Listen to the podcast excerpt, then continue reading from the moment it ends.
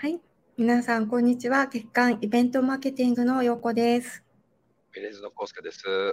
はい。えー8月6日、25回目のですね、コウスケ陽子のミュート解除、始まりました。はい。えーこの番組はですね、えー全国のイベント、イベントの中の人をゲストにお呼びしてお話しする番組です。えー中の人だからこそお話しできる苦労話や企画の背景、思いをお聞きしますということで、えーしていきたいと思いますが、まあ、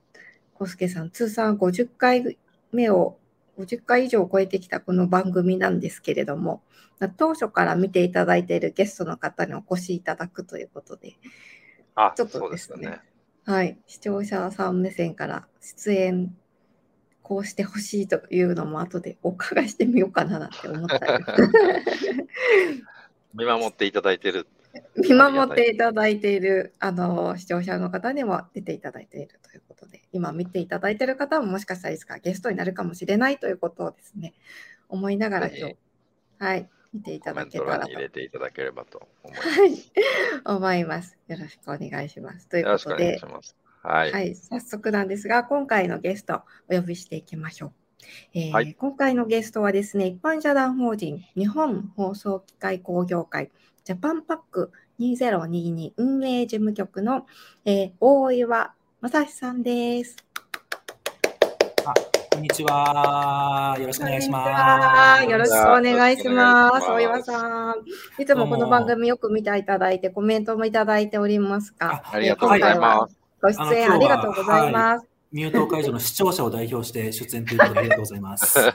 ありがとうございます。えーそんな上間さんに今日はですね、放送と関連産業の最新機器、技術の展示会、ジャパンパック2022、過去日本放送産業展のハイブリッド展示会への進化とイベント DX 化のスタジオ準備してこられた大岩さんだからこそお話しできる新しい展示会の形への取り組みをテーマにお話を伺っていきたいと思います。はい、頑張ります。すいません。あの、大岩さんは DX 化推進されていらっしゃるし、ベルジのコスケさんもですね、イベントの DX 化推進されていらっしゃる先方ということですね。あの、お二人のちょっと、えー DX 化についての見解も今日お伺いできたら嬉しいなというふうに思っております。はい。はい。はい。あの、ちょっとね、始まる前にあれなんですけど、イベント業界、オンラインを主体としつつあると思われがちなんですけれども、実は展示会っていう分野に限って言えば、早くからリアルを復活させていたり、対策を講じてクラスターを出さずに開催してきた実績があります。でそこにはやはりリリアルで開催すべき明確な理由もあるし、オンライン対策のあの必然性もあるし、ということでハイブリッドを選択されて経済活動を止めない回していくっていうようなサイサさんの決断だったりとか進化の過渡期であると思うんですけれどもこの1年オンラインイベント一周してでこれから先2週目に入っていくと思うんですよね。その2週目の景色っていうのがどんな景色になっていくのか今その道のりの中で一番汗をかいていらっしゃると思っている あのお岩さんに実際どうなのっていうことを共有いただけたらなっていうふうに思っております。はい、頑張ります。よろしくお願いします。よろしくお願いします。で今ですね、ご紹介した展示会っていうのが、えーと、放送と関連産業の最新機器、技術の展示会ジャパンパック日本放送産業展ということなんですけれども、えーと、小岩さんの所属する一般社団法人日本放送機械工業会の中で、展示会主催事業の目的っていうのは、どんなこう位置づけでずっとされてきたものなんでしょうかというところから紐解いていっていいでしょうか。あはい、ありがとうございます。えっと、そうですね、えっと、日本放送機械工業会ということで、あのその名前の通りなんですけども、日本国内で、えっと、放送機械、と、ものをパッケージする機械を製造している、えっと、はい。機械メーカーさんたちが中心になって組織している業界団体です。うん。で、えっと、その中でいろんな事業をやってまして、えっと、は教育関係で、えっと放送学校ってあの本当に学校をやっていたりですとか、へえあの学校。のはい。あの、会員企業の次世代の経営者を育成する青年部会ですとか、あとは技術委員会とか、えっ、と、はい IoT 研究会とかって、まあ、いろんなものがある中で、その中の一環で、広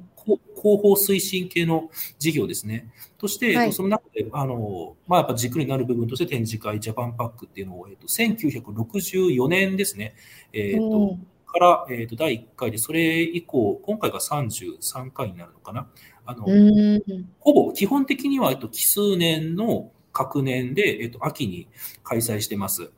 はい。途中途中ちょっとイレギュラーってあの偶数年にやったりだとか、あとは大阪でやったりとかっていうのもあったんですけど、えっ、と、うんまあ、基本は、えっと、春見でやってビッグサイトに移ってきてっていう流れでやってきて、で、はいえっと、次回がですね、あのその、まあ、イレギュラーな、えータイプにたまたま当たりまして、あの、えっ、と、もともと2021年、今年の10月に予定してたんですけど、えっ、と、はい。東京オリパラ競技大会の延期に伴って、それがあの約半年ずれまして、えっと、うん。2022年の2月、はい。偶数年の2月まあ、初めてのタイミングで、えっと、まあ、次回、リアルの方の展示会を開催するっていう、えータイミングになってます。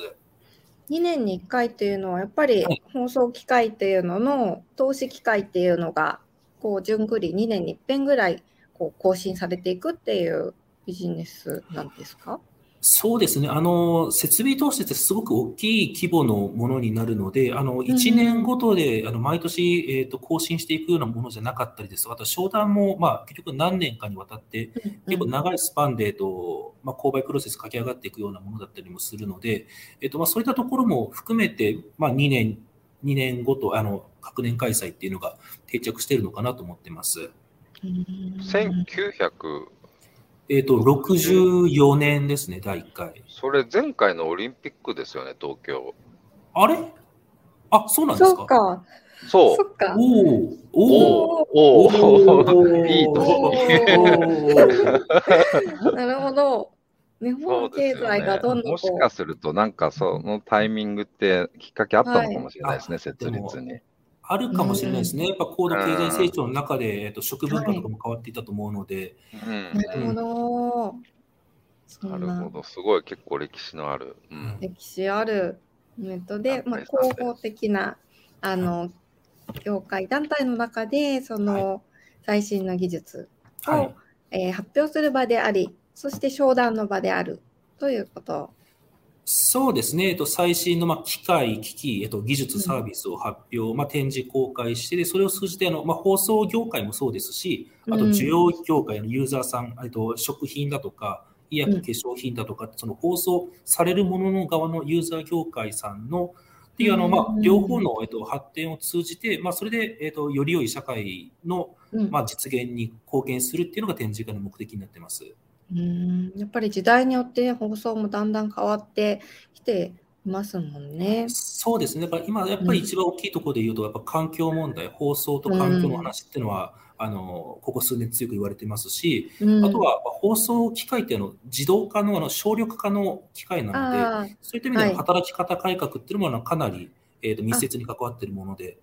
なるほど。そうなんです。だから、そういうまあそう、んですね SDGs と、あと、働き方改革って、まあ、2つパワーワードは結構あの放送機械、放送業界にとっては密接なワードになってます。そんなこうあの協会さんの中で、まあ、あの新しい、えー情報を得られる展示会の、えー小岩さんは今その運営事務局とはいし。て、えー役割を果たしていらっしゃるんですけれどもちょっと、えー大岩さんのプロフィールを紐解いてみますとですね現在、まあ、イベントディレクターという、えーお立場で展示開催者として立ち回っていらっしゃってということで、でも、あのキャリア全体をこう振り返ってみると、イベント業界のキャリアのスタートは、イベント制作会社のご経験からスタートをされていて、えー現在、展示会主催者さんのお立場で、イベントの DX 化を推進されていらっしゃるということなんですけれども、はい。そういったキャリアプラン、先ほどのね、打ち合わせでもちょっとレアなんですっていうふうにね、おっしゃられていたんですけれど、えーなぜ制作のところからあの主催側の方に行こうっていうふうに思われた理由もちょっと、えーシェアしていただけますか？はい、そうですね。えっと、もともとがっつりリアルイベントをやってまして、えっと、企業さんの、まあ、展示会の、まあ、基礎工事もそうですし、コマ工事もあったし、えプライベートショーだとか、あとはあと屋内外での、まあ、2C のコンシューマー向けのイベントだったりの、えっと、うん。企画営業をやったり、あとその後、えー割とあの、半常設みたいなイベント会場だとか、あとはあと企業のショールームを作ったりなんかもしていて、はい。で、まあ、割とあの本当にコミュニケーションの場のリアルの、まあ、空間作りっていうのを何年ぐらいやってたのかしら、えっとし7年ぐらいやってたのかな、やってまして、で、はい。えっとまあ、ふと考えたときに、えっとまあ、いろんなイベントを携わってきて、えっとうん。そもそそもそもこのイベントって何のためにとか、誰のためにやってるのかなっていうことを考えたときに、えっと空間を作るとか、その展示会を出展するとかじゃなくて、なんかうん。もう少しいろんな幅の広い提案があってもいいんじゃないかなとか、えっとこのお客さんの課題解決策の方法って、なんかほ本当に、えっと展示会に出展することなのかなとか、結構自己矛盾みたいなものも感じたりしてて、その中ででもやっぱり、じゃあ展示会だとか、えっとうん。リアルイベントの場っていうのをまあ使っていただけてるっていう、まあ、その元本当の価値って何なんだろうっていうのをあのきちんと自分の中であの考えないといけないなと思って、で、少しちょっとイベントに携わる、えーとまあ、目線というか立ち位置を変えてみたっていうところがあります。うーん。あの制作側から主催側までこう両面からこう見えている景色ってやっぱりちょっとずつはい。違うのかなっていうところもあるんですけれど、実際、こう、の制作会社とか代理店さんだと、いろんなお客さんと接して、いろんうなんやつがあって、ただ一方でおっしゃったようなことも側面もあると思うので、映られて、で、今、逆にこう、いろんな他のイベント逆にやりたくなったりはしないですか？ああ、します、します。めっちゃします。めっちゃします。いや、2C イベントやりたいなとかめっちゃ思います。しあの展示会のブースの装飾だけやってたいなと思います。逆に。はい幅広いですよね、でも結構ご経験は。うんうーんああの今のお話を聞いているとやっぱりイベントもウェブの部分も、まあ、イベントの DX 使っていってオンラインも全部こうソリューションだったりしてそれをこうどうコーディネートしてどう課題企業が持っている課題解決するかっていうところにずっと焦点を合わせて軸足をちょっとずつずらしているっていうようなはい。あの感じに思うんですけれども、はい。そういった意味で今は主催者の立場としてあのこれまでの展示会の形で解決できていたこととこれからのあの展示会で解決していくことってだいぶこう変わってきている今過渡期だと思うんですよね。でその新しい展示会の形へというところのテーマの方に移っていきたいんですけれども、まあ、今回2022年はオンライン展示会を初開催されるという決断をされたこととででもリアルもやりますというふうに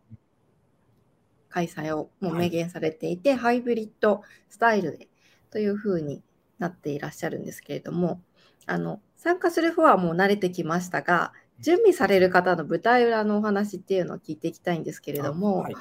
はい、オンライン展示会に向けてっていうのは、やっぱりこれまでのリアル開催に向けてもからも、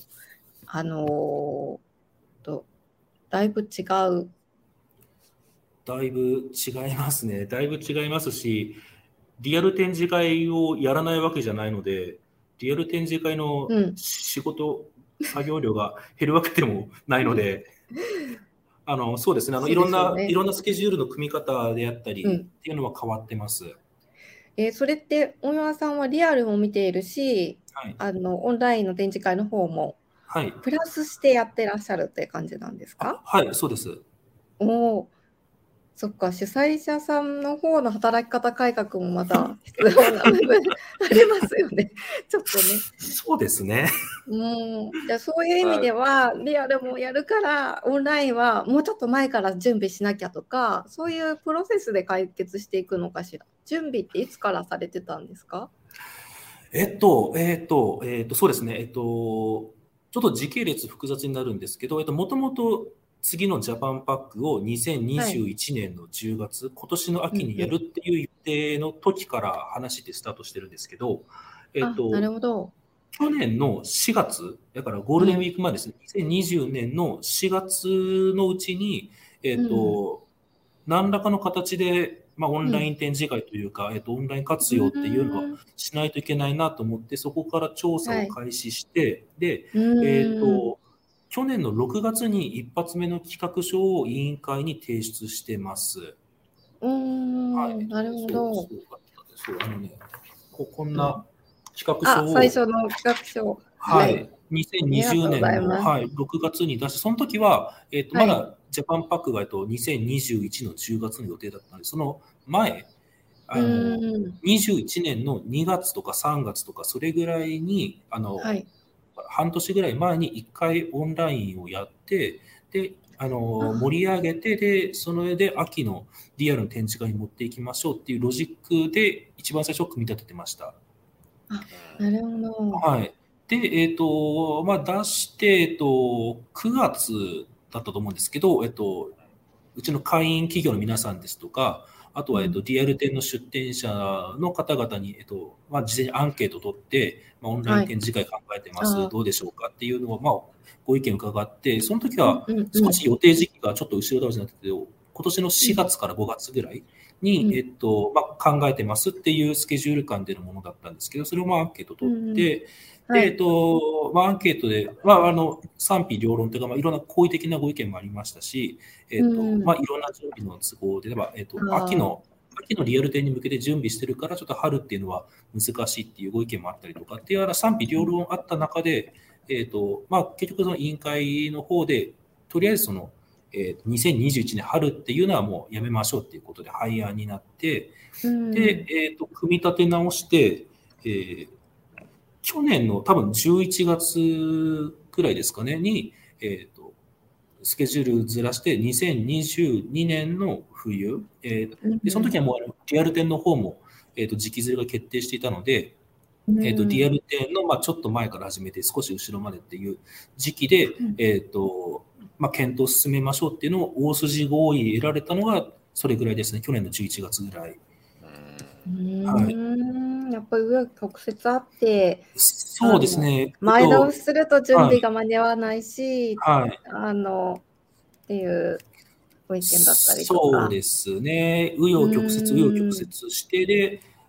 まあ、秋で大筋合意取ってから、その後がやっぱり中身の話なので、コンテンツについての審議もありますし、うん、あとやっぱ実際プラットフォームじゃあどうしましょうっていう選定もありますし、えっ、ー、と、で、まあ予算を組んで要件定義していって、うん、で、えっと、まあ実際、まあお見せできる資料を作ってっていうところの準備をして、で、ようやくですね、とえー、先週7月の28日に、え開催説明会ということでの、まあ、出店募集開始の説明会を、うん、えーと、出店検討の皆さんですとか、あと報道関係の皆様に向けて開始できたっていう、えーと、とりあえずこれまでのスケジュール感というか、紆余曲折っぷりはそんな感じです。うんまずね、協会の皆さんがそのオンライン展示会を選択するっていうのの合意も得て、会員企業の合意も得て、で、実際にじゃあいつにするかっていうので、ようやく決まられたのが今回で、はい。はい、えっ、ー、と、実際には、えー、ジャパンパック2022は来年2月15から18の4日間を東京ビッグサイトリアルで、で、1月の17から25日の期間を公式ウェブサイト内でオンライン展示会として開催するっていうふうに結論になったわけですね。そうですね。オンラインが1月17から2月25なので、まあ、1か月半弱ぐらいですか、の期間ですね。うんうん、あ、なるほど。うん、あの実際にオンラインですることに対しての意義とか、やっぱりあの機械だったりとか、大型のものが多い場合に、うん、そもそもそれをする意義ってどうなのかっていう議論っていうのも行われたんですか？あの、もちろんそうですね。そもそもやるべきかどうかっていうところからやっぱり始まってます。うん、それでもやっぱりやりましょうというのは、あの常に、えー、ジャパンパックさんって、えー、マーケティングの場所ですっていうところ、意識された展示会主催事業をされていらっしゃるというところあると思うんですけど、やっぱり今のマーケティングの需要に沿ってっていうところなんですかね？そうですね。あの、実際はやることで、えっ、と、これまでリアル店に参加できなかった方が、まあ、新しく、えーと、スモールスタートみたいな形で参加できるっていうハードルを下げるっていう部分もあるありますし、あとはやっぱり、えーと、映像活用もあのかなり本当に去年、うん、えーと、一昨年までとは比べ物にならないぐらい進歩していて、で、えーと、特にその企業さんのマーケティング活動の中で映像を使うだとか、うん、あの、もともとやっぱり、なんか、ズームで打ち合わせを終わらせるなんて考えられなかったですから、っていう世の中の変化をまあ考えると、まあ、はい、や、やっても成立するよねっていう、あの、土壌はまずできたかなと思ってました。うん。大岩さん、いろんな展示会の、あの、ね、も視察行ったりとか、はい、あの、されたり、業界の他の方の選択っていうのもやっぱりご覧になっていたと思うんですけど、うん、はい。あの、ね、モーターショーなんかは、例えば、やっぱり、うん。じうん、オンラインでは実現できないことがあるということで、あの、オンラインは選択しないとかですね、いろいろ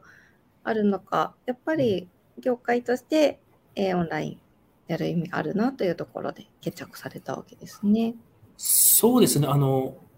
大元で展示会を主催する意義があって、で、あの、出展者さんが出展する理由があって、で、来場者さんが来場する理由があってっていう大きな枠の中で、えっと、リアルでやるのか、オンラインでやるのかって、これツールだけの話で、あの、うんうん、選択肢が増えたっていうだけなんですよね。うんうん、だから、感覚としてなんか正直僕ビッグサイトでやるのと、大阪のインデックスでやるのと、で同じように選択肢としてオンラインでやるっていう選択肢が出てきたっていうお話だと、あの、かなりハードル低く僕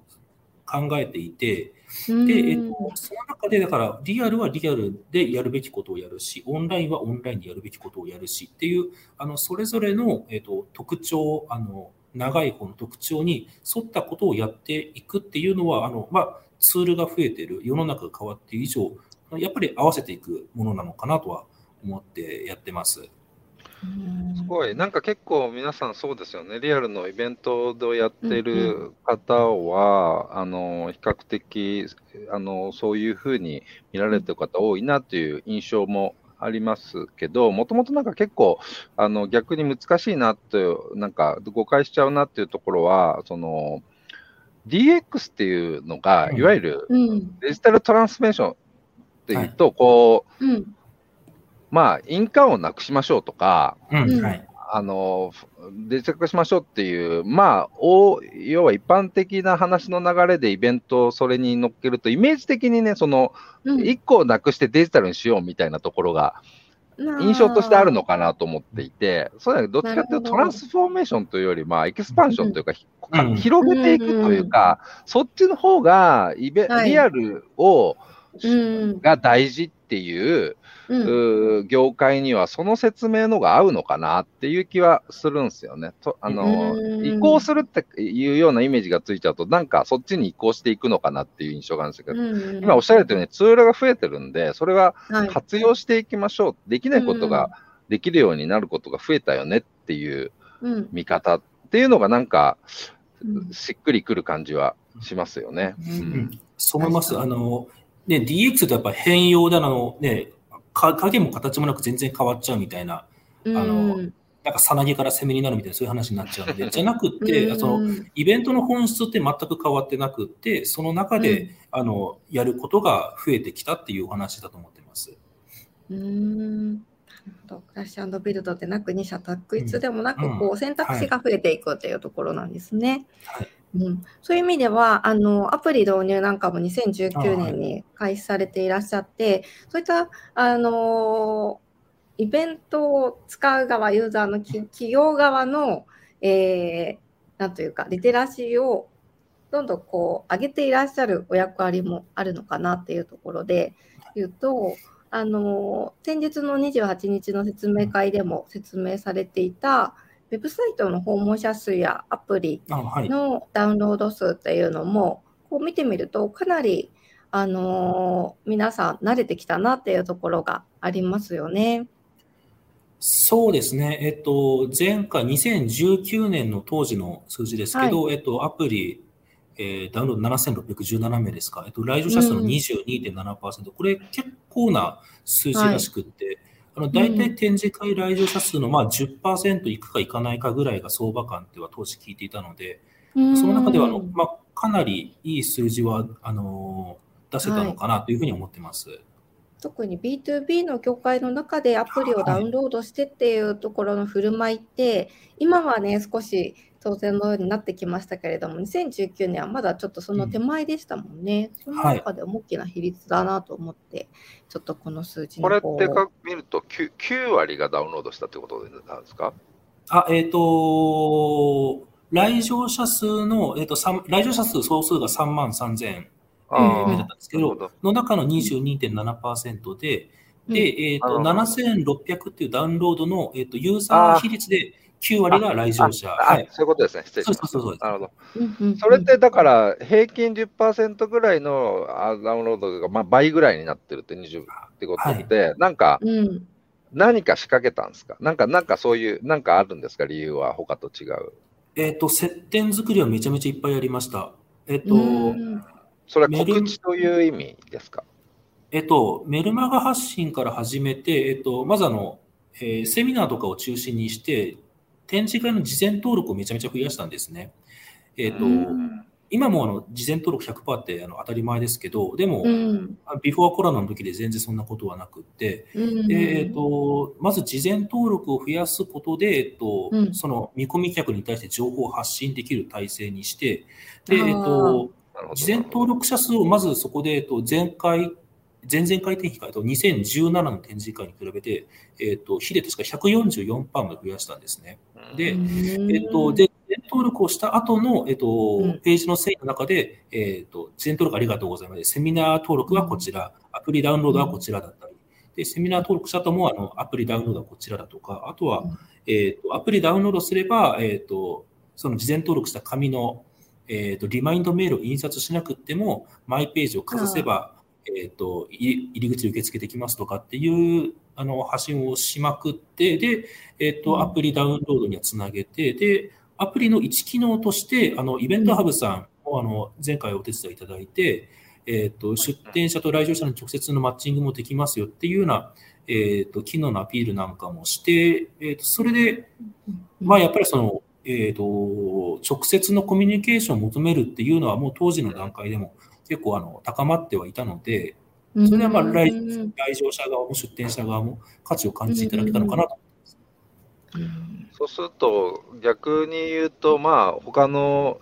まあ、平均的に言われてる10%ぐらいのアプリのダウンロードっていうのは、まあ、事前登録者がやっぱりなかなか少ないっていうのも一因にあるってことですね、現状として。一般そうですね。ね。はい。見る機会が、やっぱり見る機会の数とか、なんかダウンロードしないと、なんかこういう特典が得られないい当日来て、なんか名刺出して書いて入れたらな、全くデジタル関係なく、はい、終えて終わることできますもんね、参加してるんではね。はい、うん、なるほど、なるほど。はい。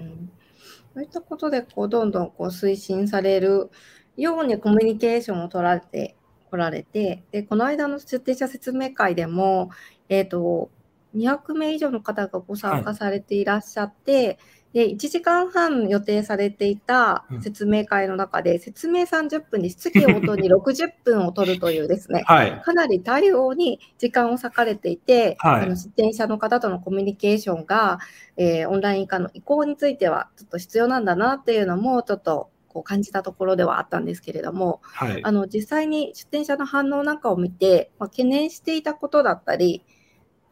の想定内だったのか、まあ、その実際の声っていうのをこう聞いてその予想と反応のギャップ